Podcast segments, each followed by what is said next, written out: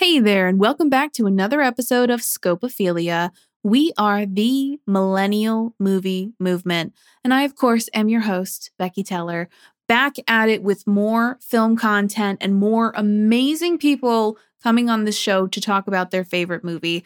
I cannot tell you how psyched I was when I got the notification that our guest this week was coming on the show.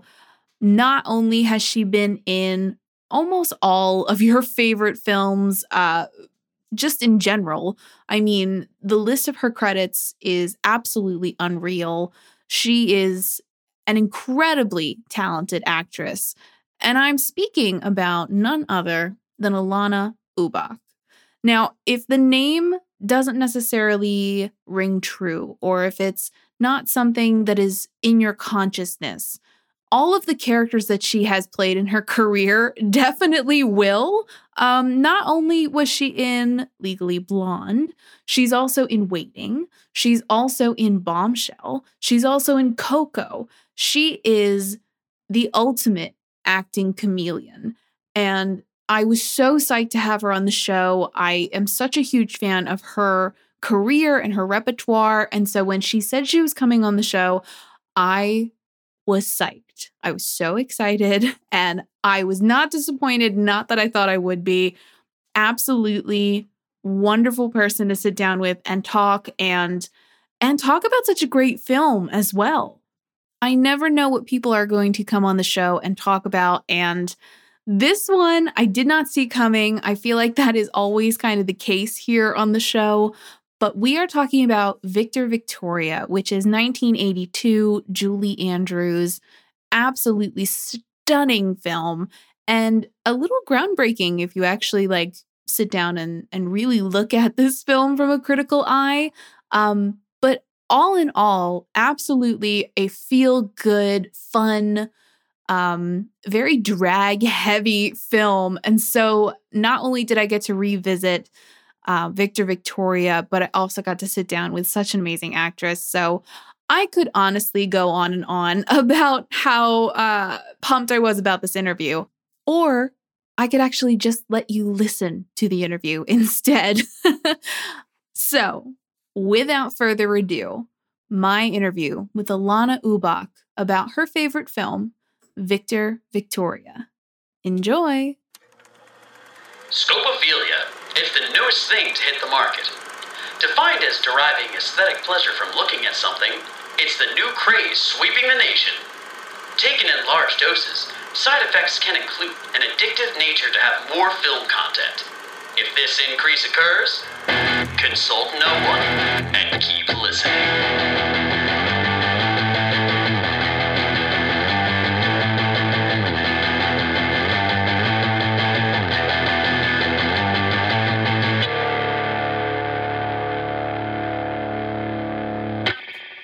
Hey there, Scopophiliacs, and welcome back to another episode of Scopophilia, the podcast. And this is going to be an amazing one. And uh, for so many reasons, I'm so honored because today we have Alanna Ubach on the show. And I, I'm a huge fan. I was so thrilled when our people connected us, first and foremost. But Woo! for people, all right. for, pe- for people who maybe don't um, know you're like, I'm convinced everybody knows who you are. But for people who aren't connecting the dots just yet, tell us a little bit about yourself.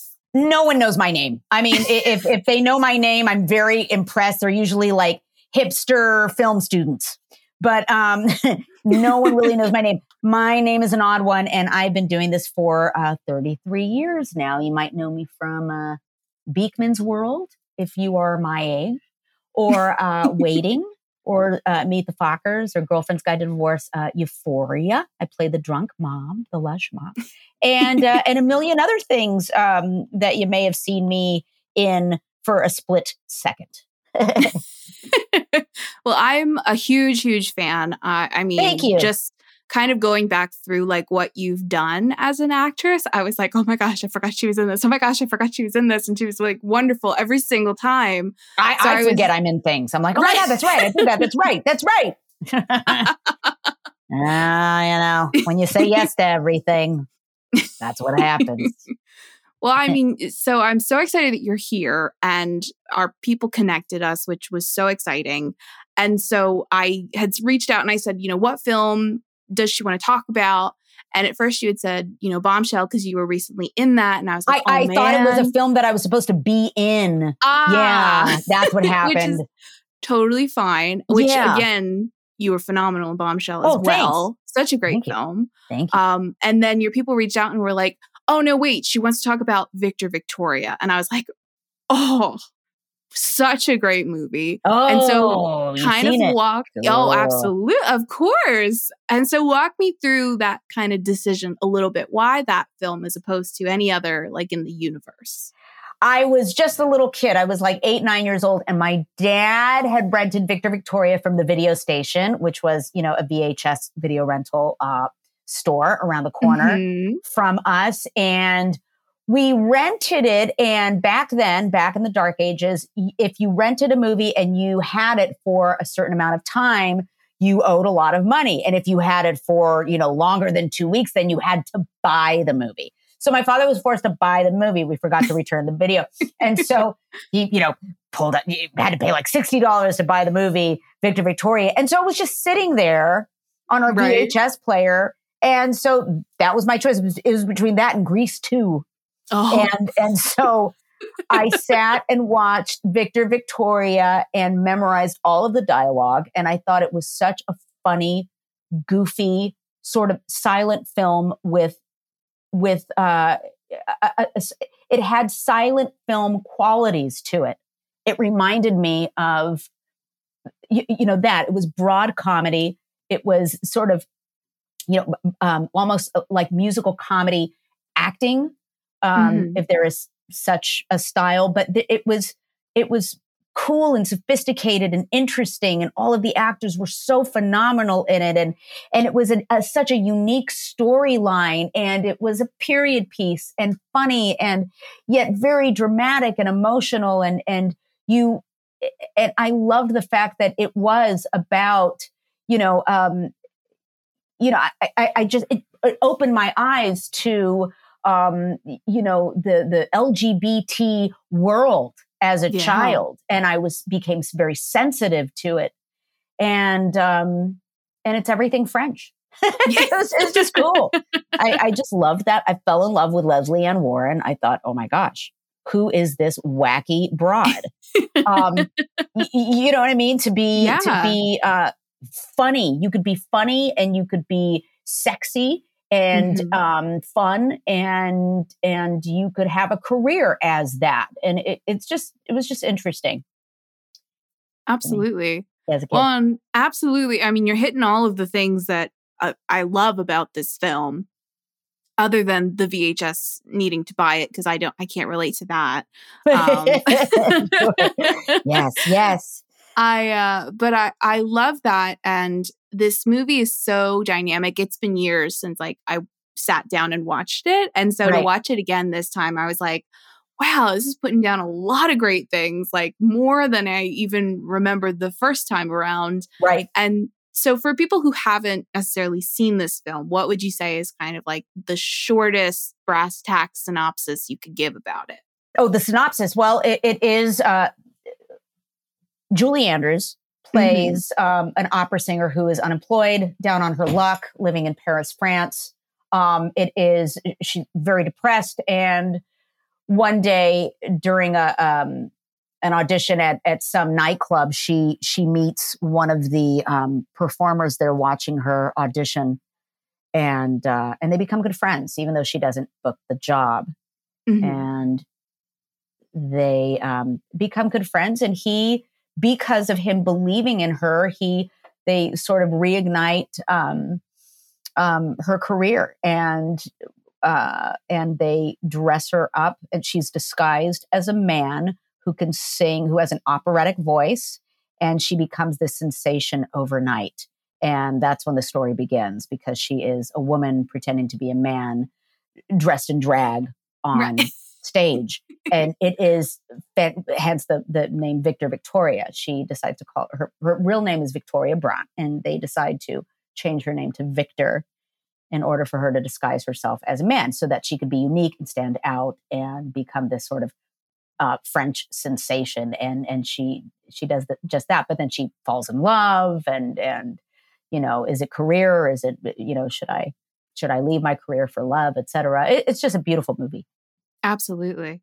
Well, and it's it's so it's very like classic Hollywood uh like musical. It gives a lot sure. of like cabaret singing in the rain vibes with right. all like the soundstage design and this right. kind of like campy aspect of things and just everything about it is like checking off the boxes for me. It's oh, just, sure. and it, what what I loved so much about it was it was such a um, a love letter to um, to the gays. Yeah, it was such a love letter, and for uh, an eight year old child to sit and watch it and understand that, oh my gosh! I remember after watching it saying, "Mom, who are these gays? They're so fabulous. They're so sophisticated and fun and funny." She was like, "Well, I'll tell you something." She was just like, "Be, you know, we wouldn't." art wouldn't be as great as it is without the gay salon. And I said, well, of course. Now I get it. but you know, it, it, was really fun for my mother to to have that answer. You know, to give that answer to an eight year old child asking her about them. She was just like, well, if it, if it wasn't for them, we would not have culture. Culture would be non existent. It would be a very boring world out there. I and, love um, that. Um, and she was absolutely right. Absolutely. Well, and it's pretty um when you really think about it, it's it's pretty crazy that you know 1982 they were like, yes, this whole film is about gay men. Like that's Absolutely. what this film is. Sure, it's just stunning. Like that's pretty revolutionary for 1982. Super revolutionary, and and you know, uh, um, I, I, think Blake Edwards. Uh, many people believed that he may have been in the closet or maybe out of the closet. Who knows? Um, but he was, um, you know, obviously he had that sensibility and um, sensitivity toward that world. And he knew what he was doing and he knows how to make people laugh. I mean, it's irreverent humor that doesn't take itself, that doesn't take the world seriously. Mm-hmm. Nothing, you know, nothing that he created was, was, uh, you know, it, it was not meant to, it wasn't sociopolitical. It wasn't anything but a beautiful experience for two hours, right? Yeah. It was a spectacle and and that to me was was everything that that you know um, uh, performing was about. You know, for me as a kid, uh, you know, I grew up watching Grease and and all of these movies that were so grand and ornate and um, memorable. And so that's that's sort of what kind of ignited my passion for wanting to perform, et cetera. Amazing. Well, and I was going to ask you because each of your roles that I see you in are so different. And like sometimes I forget it's you, which like I mean that in the best possible way, like from movie to movie. And I was wondering like this kind of aspect of like of who Julie Andrews is playing this kind of like double sided coin of like, who is she? She's different, you know, for different audiences. Does that, do you sure. think that kind of inspired you a little bit or? You know, it, it, it's funny watching that movie over and over and over again. And, and I thought, wow, it must be so much work to be a lead in a movie. but Lesley Ann Warren and the guy who plays the waiter looked like they're having so much fun. so that's sort of where I was coming from because that was my point of view is, wow, I don't want to be hanging out on a set 14 hours a day, every day, Monday through Friday. I want to be there twice a week and just make people laugh and have a good time.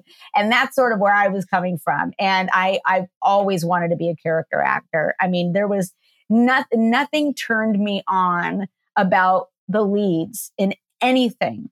I was more taken away by someone who would just sort of go and do a dance and then leave. And I was like, wait, where do they go?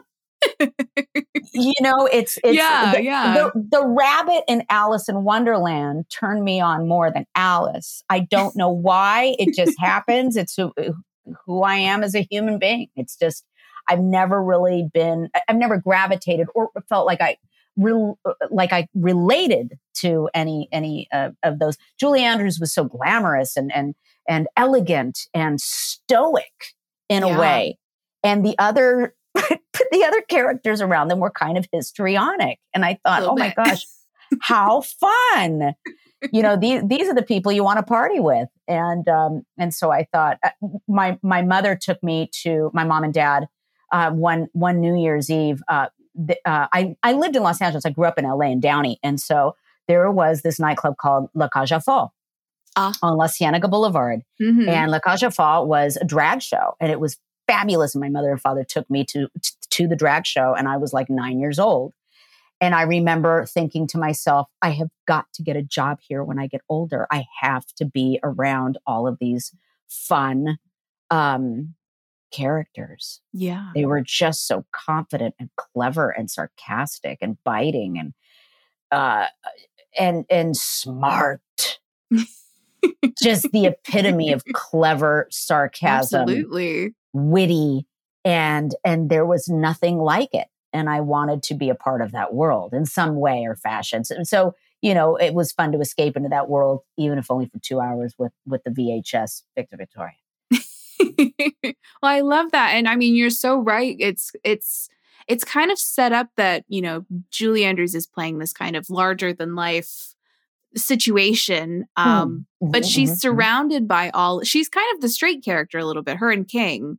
oh the and- leads are always the, the straight characters aren't they and then you robert preston who yeah i mean I, I mean you know robert preston who was sort of the brains behind everything right Yeah. he said listen this is this is what we're going to do and this is how we're going to do it and and with my connection to that one agent we are going to make a shit ton of money and just Yeah. follow my lead and and i loved that! You're delirious. Lower your voice. Toddy! Lower. Toddy! Oh, Caruso, not Chaliapin. If you don't get back into Oh, that bed, good. When you're angry, it drops naturally. Think angry. Oh, my- oh, God, what an inspiration. I'm gonna get it over. Victoria, it will work. Oh, Toddy, it if you not. listen to me and do exactly as I say, in six weeks you'll be the toast of Paris, and we will both be very rich. Oh, yeah. Very, very, very rich. But oh my God! No more Bathlight Opera Company. Well, oh, of course. No more Mikado and CD tenors. Yes, but Caviar instead of meatballs. where are you going? To get some scissors. I i, I loved their friendship. Yeah. to me that that was such a beautiful friendship that they had and um and and how it grew and how they immediately bonded over the fact that they were these two people that were clever and worthy and high functioning and intelligent and talented and they were both out of work. They were both down on their luck and they thought how are we going to take advantage of the system well this is what we're going to do and this is how we're going to do it and and we're going to do it correctly even if, if it means um, lying even if, if if it means you know smoke and mirrors we're going to be doing it and um and there was something to be said about that Yeah. Yeah. Absolutely. Well, and and then on top of it to throw in because that's such an ingenious story narrative already and then you throw in all of these amazing like hilarious side characters who you're also kind of in it for and eh, like Right. Norma she's out of this world she's you know the blonde bombshell she's stunning and uh, the whole time at one point I was like Norma no like when she opens her coat on the train she's like you haven't seen the last of me last of me yet. oh, you okay?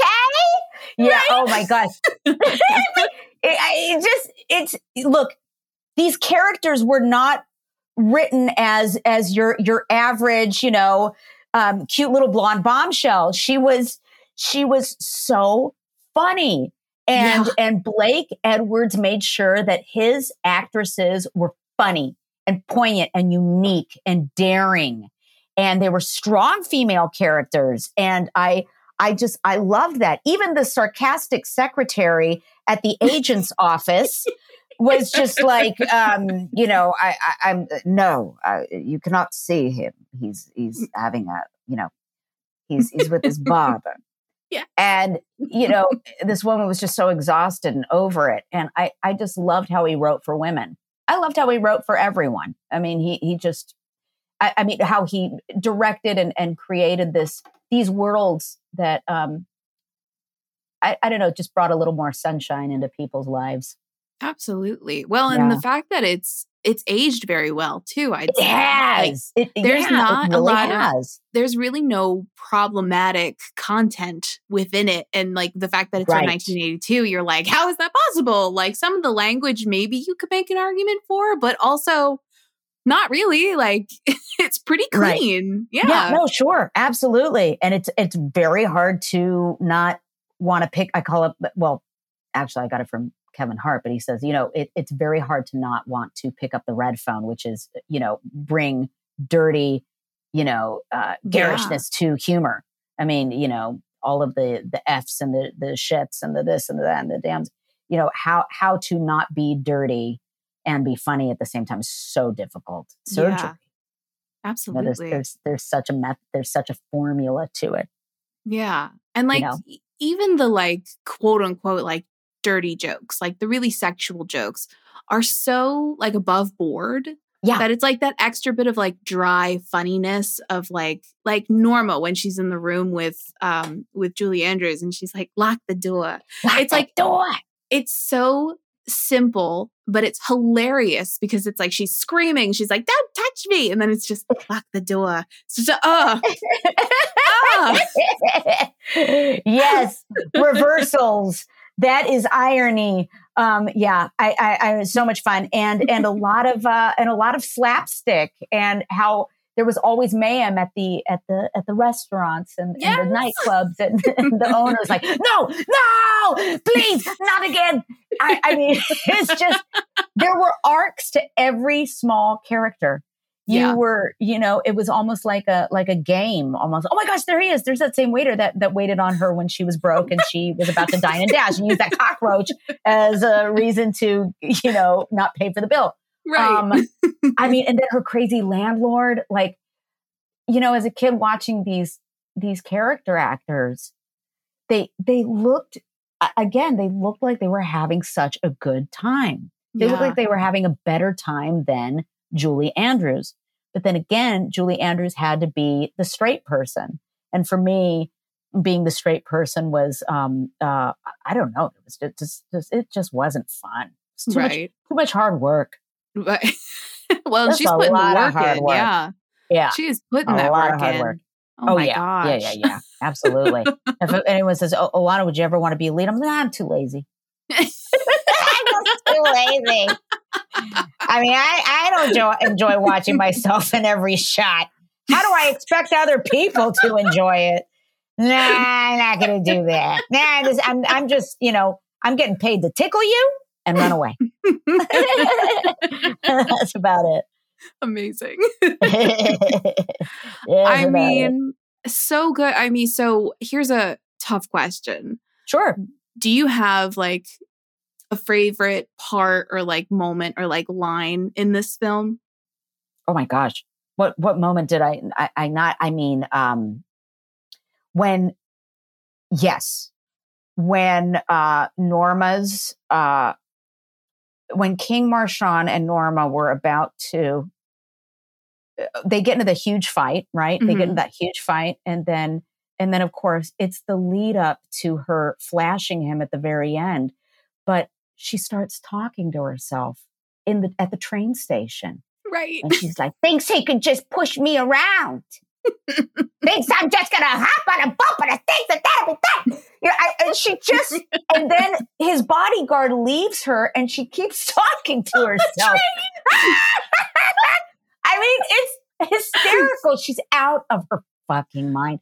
And it's so much fun. It's so much fun. It's one of my favorite scenes of all time. Push me around. Thinks I'm just gonna hop on the next boat for the States and that'll be that. Well, you got another thing coming, Mr.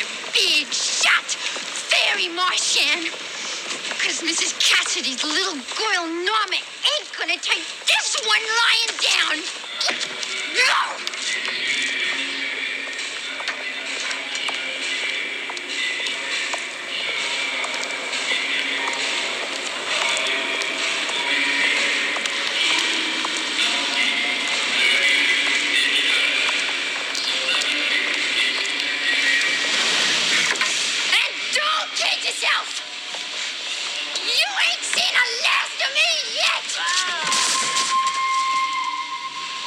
Okay?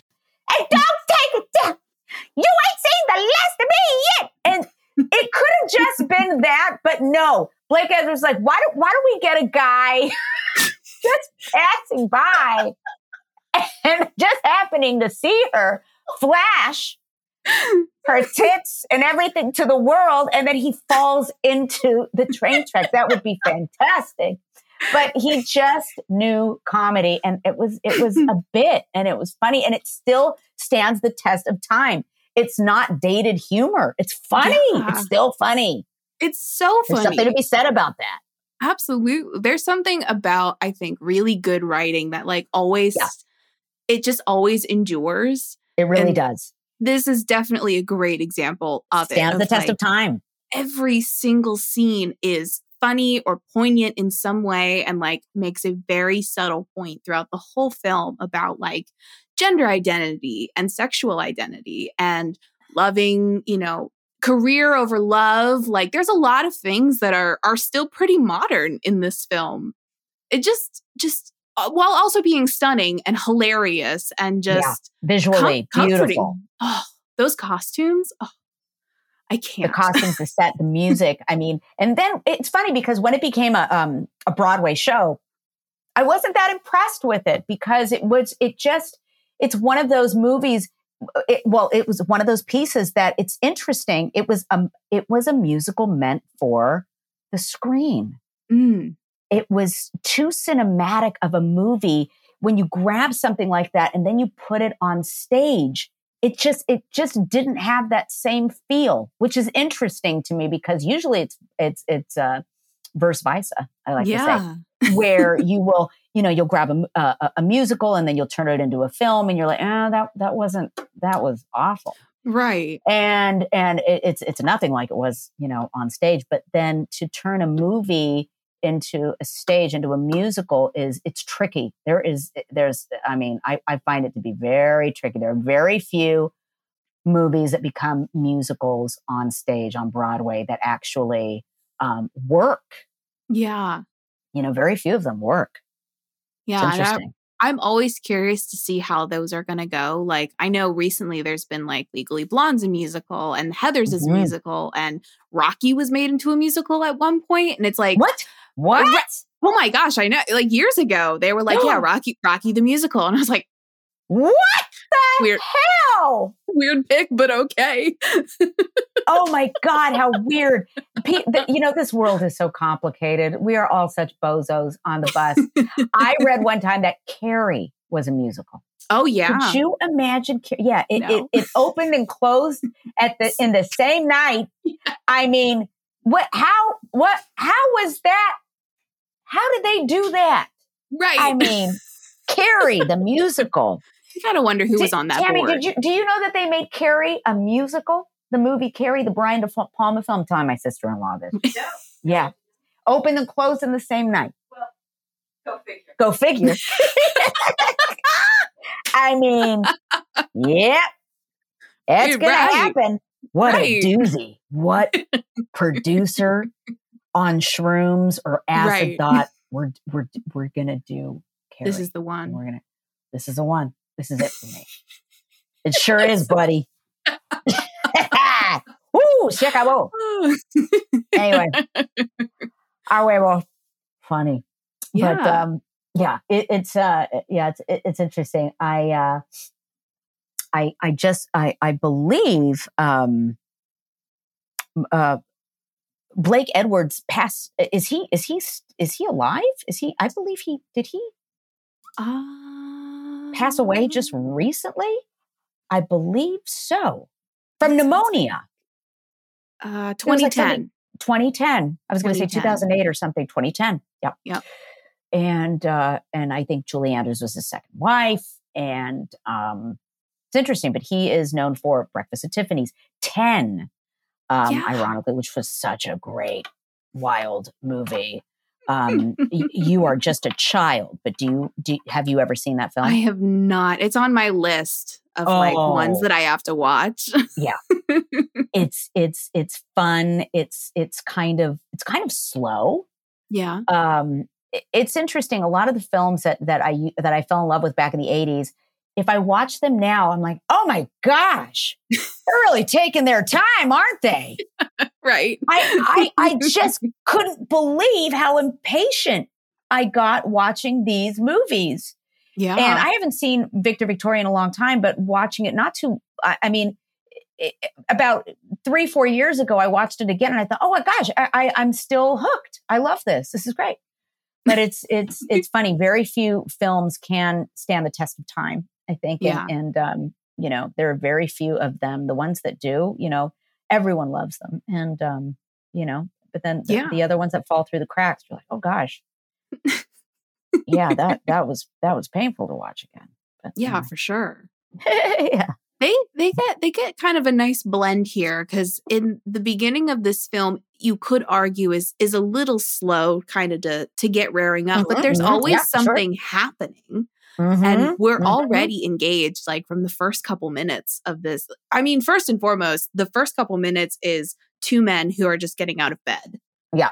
and it's very clear that they're lovers and so immediately we're like what's happening here What the is this? This is interesting. I've never seen this before. right Oh, nice. Yeah, each shot setup was a work of art. It was sort of a painting. It was a one of a kind. I mean, I it- you know, you you weren't watching, you know, some some crime story or a cop or, you know, to a, a woman and a man in bed and then the kid comes in and bugs them. I mean, it's just like, oh, please show me something that I don't know. Introduce me to a world of people that are sometimes looked out looked looked at as outcasts and Yeah. people who I, I just open my eyes up to a world that I have never seen before and a world that I will never forget. And to me, there there's something so poignant about that, especially. I- mean, you know, now nowadays there, there's there's there's a lot of marginalization and Mm. and and people have such strong opinions about things and and you know it seems like um you know to to actually create something unique and sacred is i mean it's it's it's lightning in a bottle. Yeah. No You know? absolutely. Absolutely it really is. It really and is it's because yeah. yeah. No go ahead. I was going to say so many things have been redone over and over Mhm. again because well why not why change what worked? Why Right. not do a redo of this and that and the other? Because uh, you know look if you're i get it. Investors are really scared to invest in something new but that was to me a big triumph because i've never seen anything like it yeah maybe just one of the guys. no joking, but uh, you know, I can't think of anything else that that you know holds a candle to Victor Victoria and and and, and the ornateness of it. yeah You know, it was kind of it was, it was a spectacle. No, absolutely. And you know. it's so true. There are some there are a lot of times when like Hollywood will come out and be like, "We're redoing this movie." And I'm like, "Why?" No, no, no, don't do that, please. Right. Don't No, no, do no, that. no. Please don't do that, please. Yeah. Right. It's like just re-release the other the old one, the one that we all love that we know is beautiful and and stunning. It- there you go. It, Yeah. It's sort of like, yeah, we want to, we want to, we want to give Santa Claus a new look. We want it. We want it. You know what? We're going to shave his beard. No, don't, don't do that. No. Why would you do that? Please, please don't do that. right. You know, we're going to make uh, Santa Claus, Mrs. Claus, a little younger. She's probably going to be Latina. No, just please, just come Right. on, leave it as is. Santa has a side cut and like a septum piercing now, like just to make him young and hip. Whoa, Whoa. Santa's gonna be very woke, but there there are some things meant to not be woke. They teach us about history. They teach us what didn't work. They teach Mhm. us what not to repeat. And I think that's that's the the one im- important thing about you know revamping things or making things more uh, modernized. I remember hearing uh, Peter Dinklage being really upset about um, the fact that they were going to uh, make a remake of Snow, White and the Seven Dwarfs, and he uh, being um, uh, a person who is a, a very strong figure in, in the Mhm. um, in in his own community, Yeah. uh, he was, you know, really not wanting the dwarfs to be depicted as they once were. But I thought, you know, I'm a Puerto Rican and Mexican. I love watching Narcos. Not every Mexican is a drug dealer, but I still enjoy it. And they are still out there. And yes, that happened. and so you know to to change something that number one is a period piece Mhm. number two uh, you know really you think the kids that are watching it now are going to be thinking about if you erase what was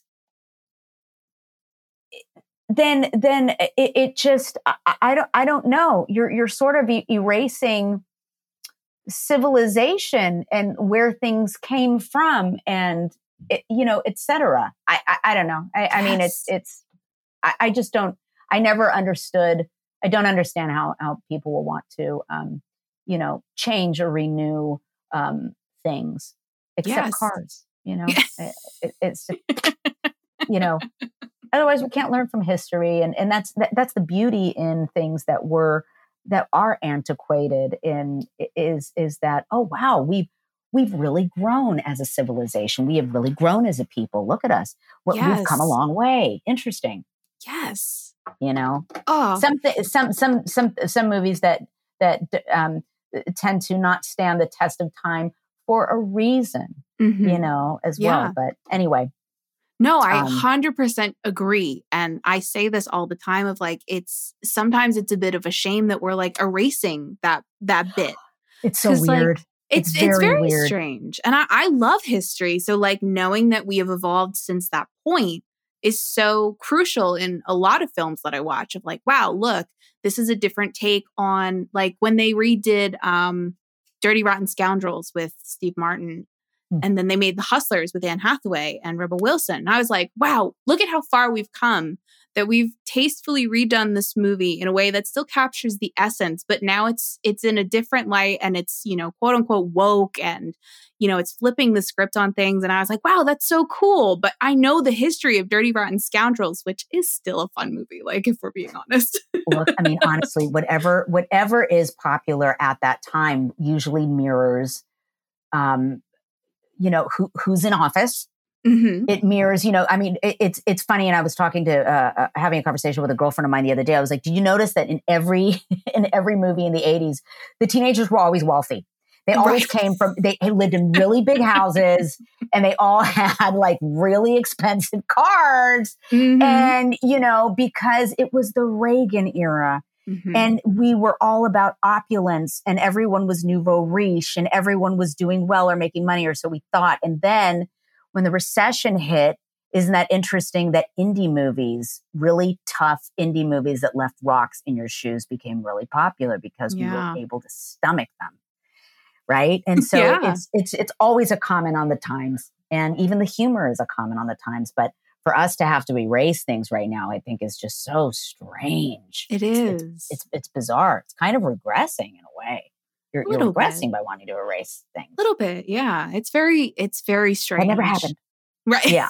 That never happened. Yes, it fucking did. Yeah. And that's why, because of that, this is why we are who we are now. right. You know, it's um. But anyway, uh, you know, p- people are are interesting. There's I- I've in, in on my 46 years on this planet, I've never felt such a divide between our our people and and and such a, a strange change in in the um in the industry I'm in. You know, the industry I fell in love with was the industry I fell in love with because I was able to push the boundaries and and be sort of a, an exhibitionist in a safe environment Yeah. and and for it to now be you know you have to be careful with what you say your p's and q's etc i understand that but also you know um i i think there is eh, the whole thing about everyone having the right to have a comment online etc is is so dangerous in a way you know yeah. I mean, Yeah. it's and and uh, kind of everyone is a critic, and everyone has a comment, and nothing really feels sacred anymore as it did when I was a kid falling in love with those movies. Yeah. You know, they're um, I I didn't know what what Julie Andrews looked like without uh, her makeup, walking across the street getting a cup of coffee. I mean, it was just sort of. the, the you know anything that was in the inquirer you knew it was a lie or it was ridiculous and it was for pure entertainment yeah. right you go to the store you were buying a candy bar or your groceries and you're like oh look at this oh my god Elizabeth Taylor fell in love with an alien. Right. But now, you know, we have these we have these cameras and phones in our finger in our pockets 24 hours a day and we were able to record everything and it's you know it's the truman show yeah. and i think it kind of you know it, it gets harder and harder to stimulate the masses you know as Oh, it did when i when, yeah when i first started out it's like everyone is is just so over it nowadays i feel like yeah. you know it's Well, interesting It's so kind of fascinating in that because you're right, everybody is a critic, all that stuff. And it, and it is hard to kind of fall in love with films the same way that like you would fall in love with this film, you know, back in the day. right But I mean, even on top of that, it's can like a- someone get that sorry sorry you're good. sorry I think it it's very interesting that like um I think a lot of people forget that you know movies are a form of art, you know?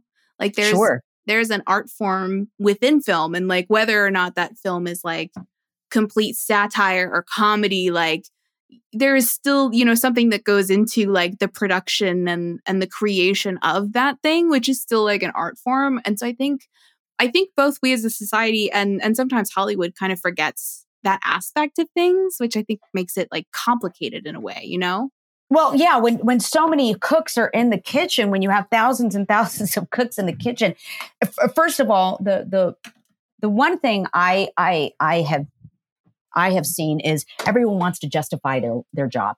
yeah Everyone is afraid of losing their job, so they feel like they have to comment on this or that, the other.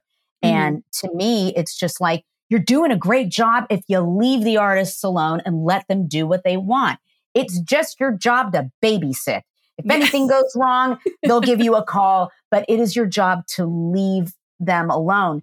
And I, I, I think there's something to be said about like, I don't know, people like, you know, Rick Rubin, who is mm-hmm. a big music producer, right? He goes in, he sort of grabs who that artist is, he cultivates it, and then he leaves it alone. And he's just mm-hmm. like, you're you're doing what you're doing, and everything you're doing is fine. I'm not going to pick and poke at it, or you know, pick pick at the scab until it bleeds. I call it. right You know, if I if I see anything, a film, a television show, or anything, I was like, oh, someone was picking at the scab. right You can tell. Woo, you know, um, that was tough to watch because you know, uh, it's it's.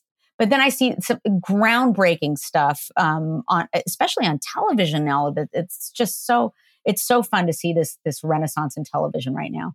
Yeah absolutely You know, with all these platforms and stuff. oh my gosh there's too many to keep up with let's They really are. There really are. Yeah. But I yeah. also I also wanted to ask you um just in terms of the music Mhm. and and I I know that you were in Coco which I love.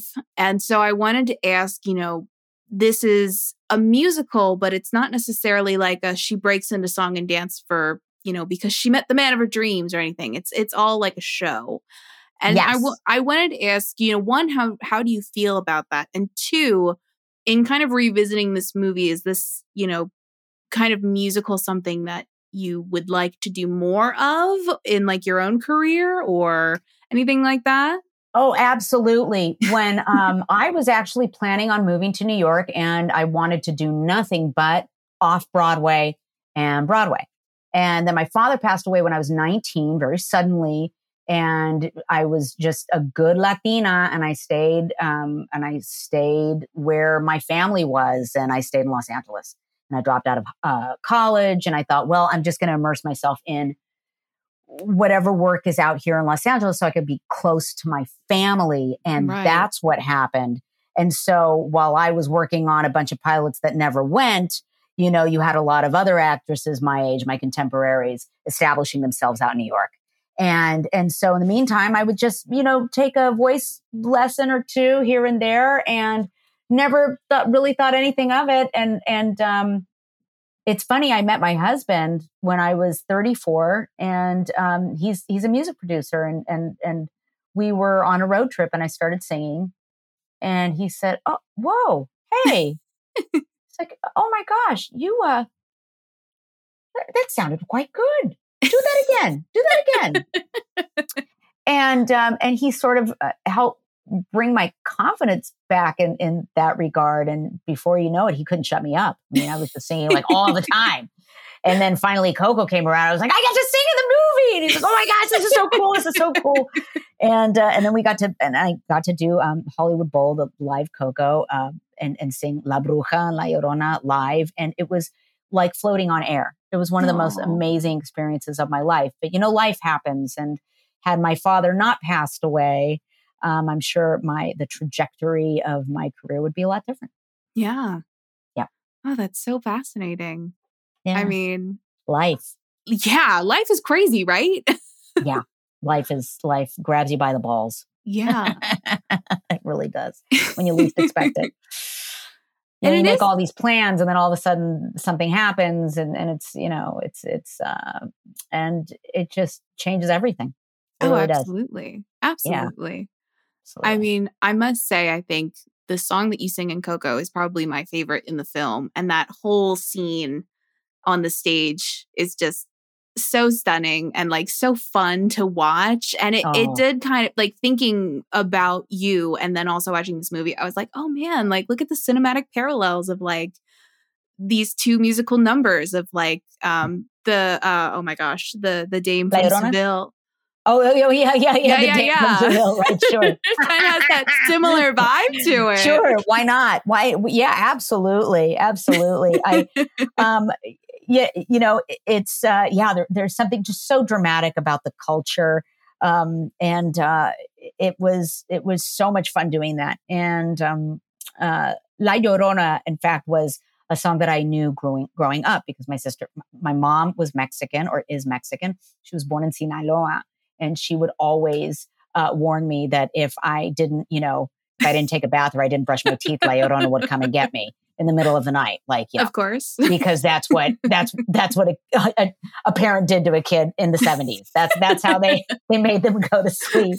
And I was she just scared the shit out of us, my sister and I. And so when I got to actually sing it, it was the funniest thing because my mother, I, I took her to the pr- premiere and she was like, "Oh my gosh." This was La Llorona, the woman who scared you half to death that I used to, to send you to bed early. right. Hold on real quick. There goes my, my landline again.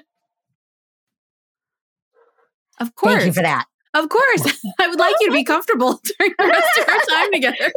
Yay. Um, yeah. So, uh, what were we talking about? Uh, we were Yes. La. Llorona. and uh, it, it's it, it was wonderful. My my mom got to see me perform at the Hollywood uh, Bowl live doing Coco, um, and she passed away a year later. So it was it was Oh. she finally got to see me sing on stage. Yeah. Oh, that's wonderful. That was that was amazing. Yeah. There's nothing like it. Oh, Yeah, I bet. yeah. I bet. For sure, Um, for sure. Let me ask you then, as as somebody who is Latin, um, Yeah.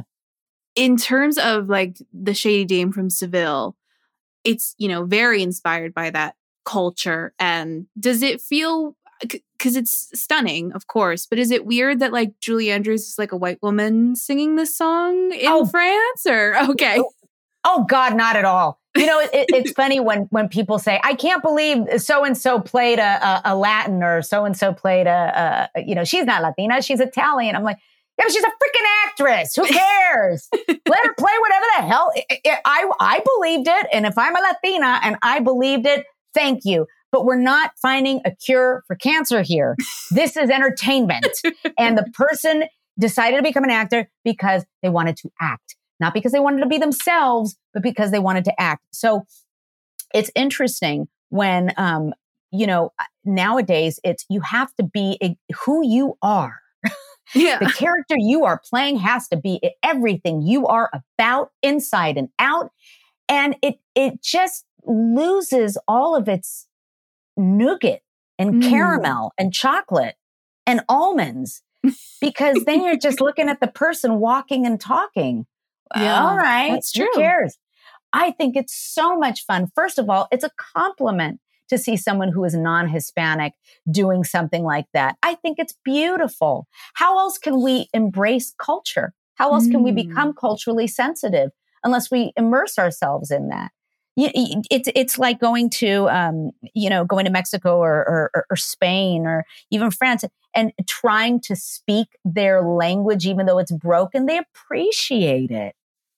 I, I think I think it's a beautiful thing, and some people take it it- are very insulted when you know I, I just can't believe who was the actress who was playing Nina Simone, and she had to apologize for for not being um, as as dark skinned as Nina Simone was, but I saw Oh. her performance and it killed. It just tugged at my heartstrings, and it really.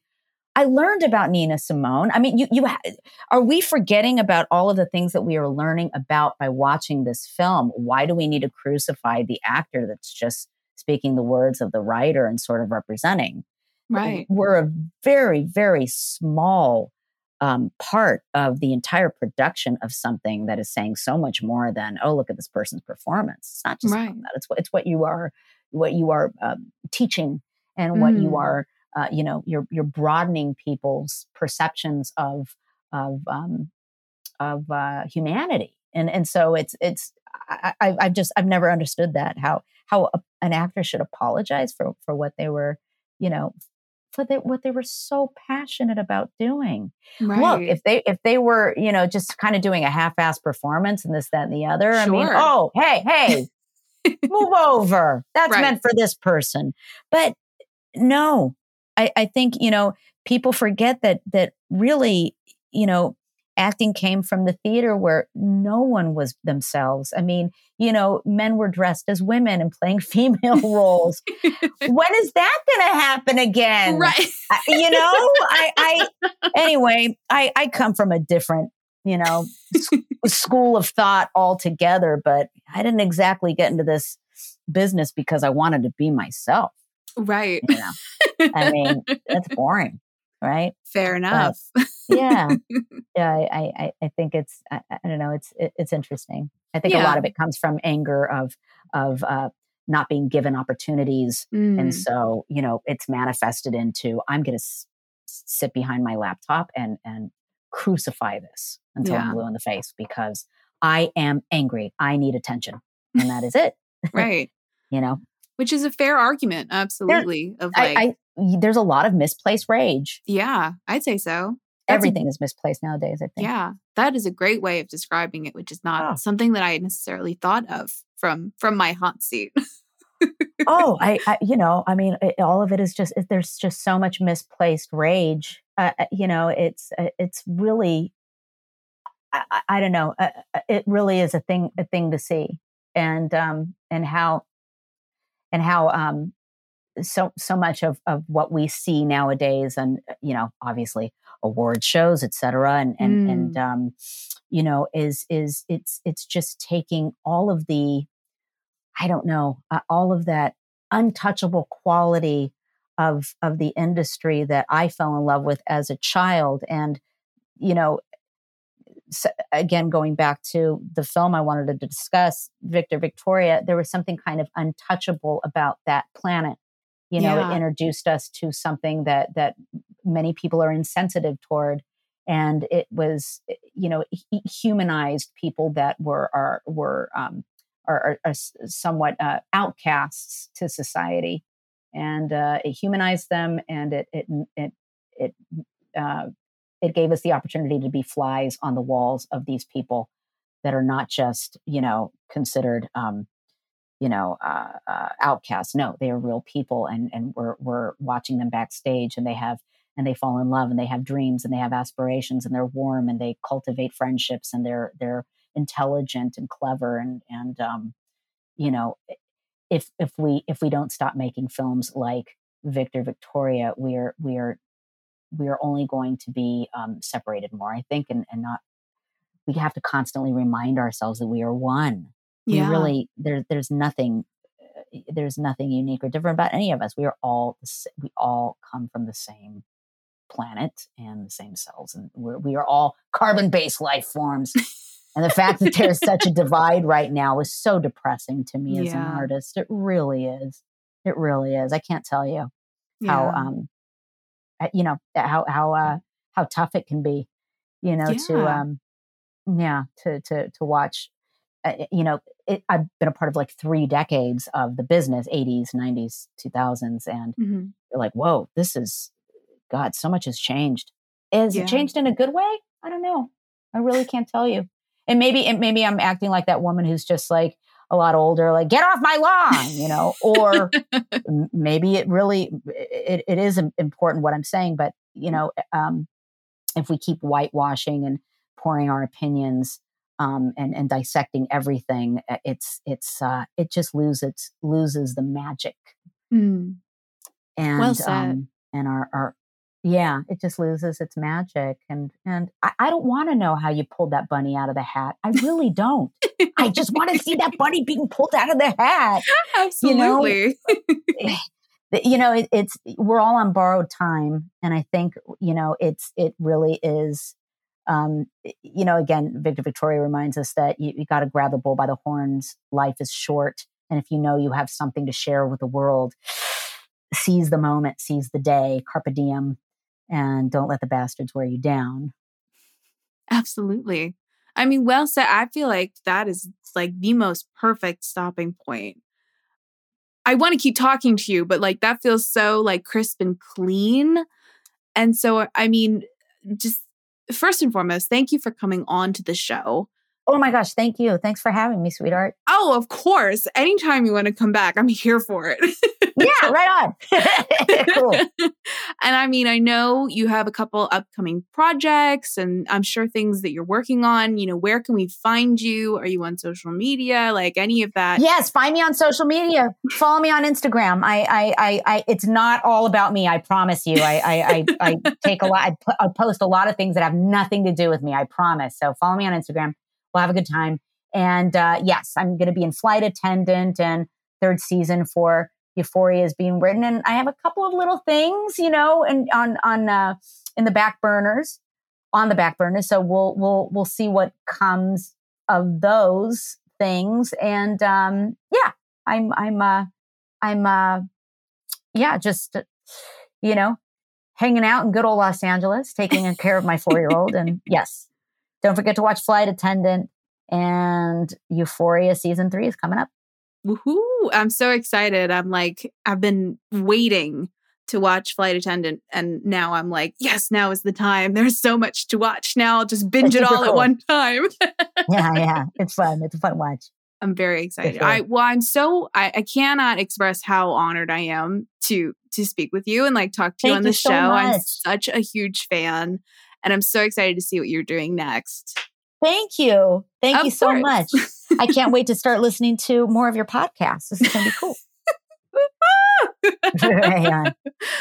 Well, thank you so much, darling.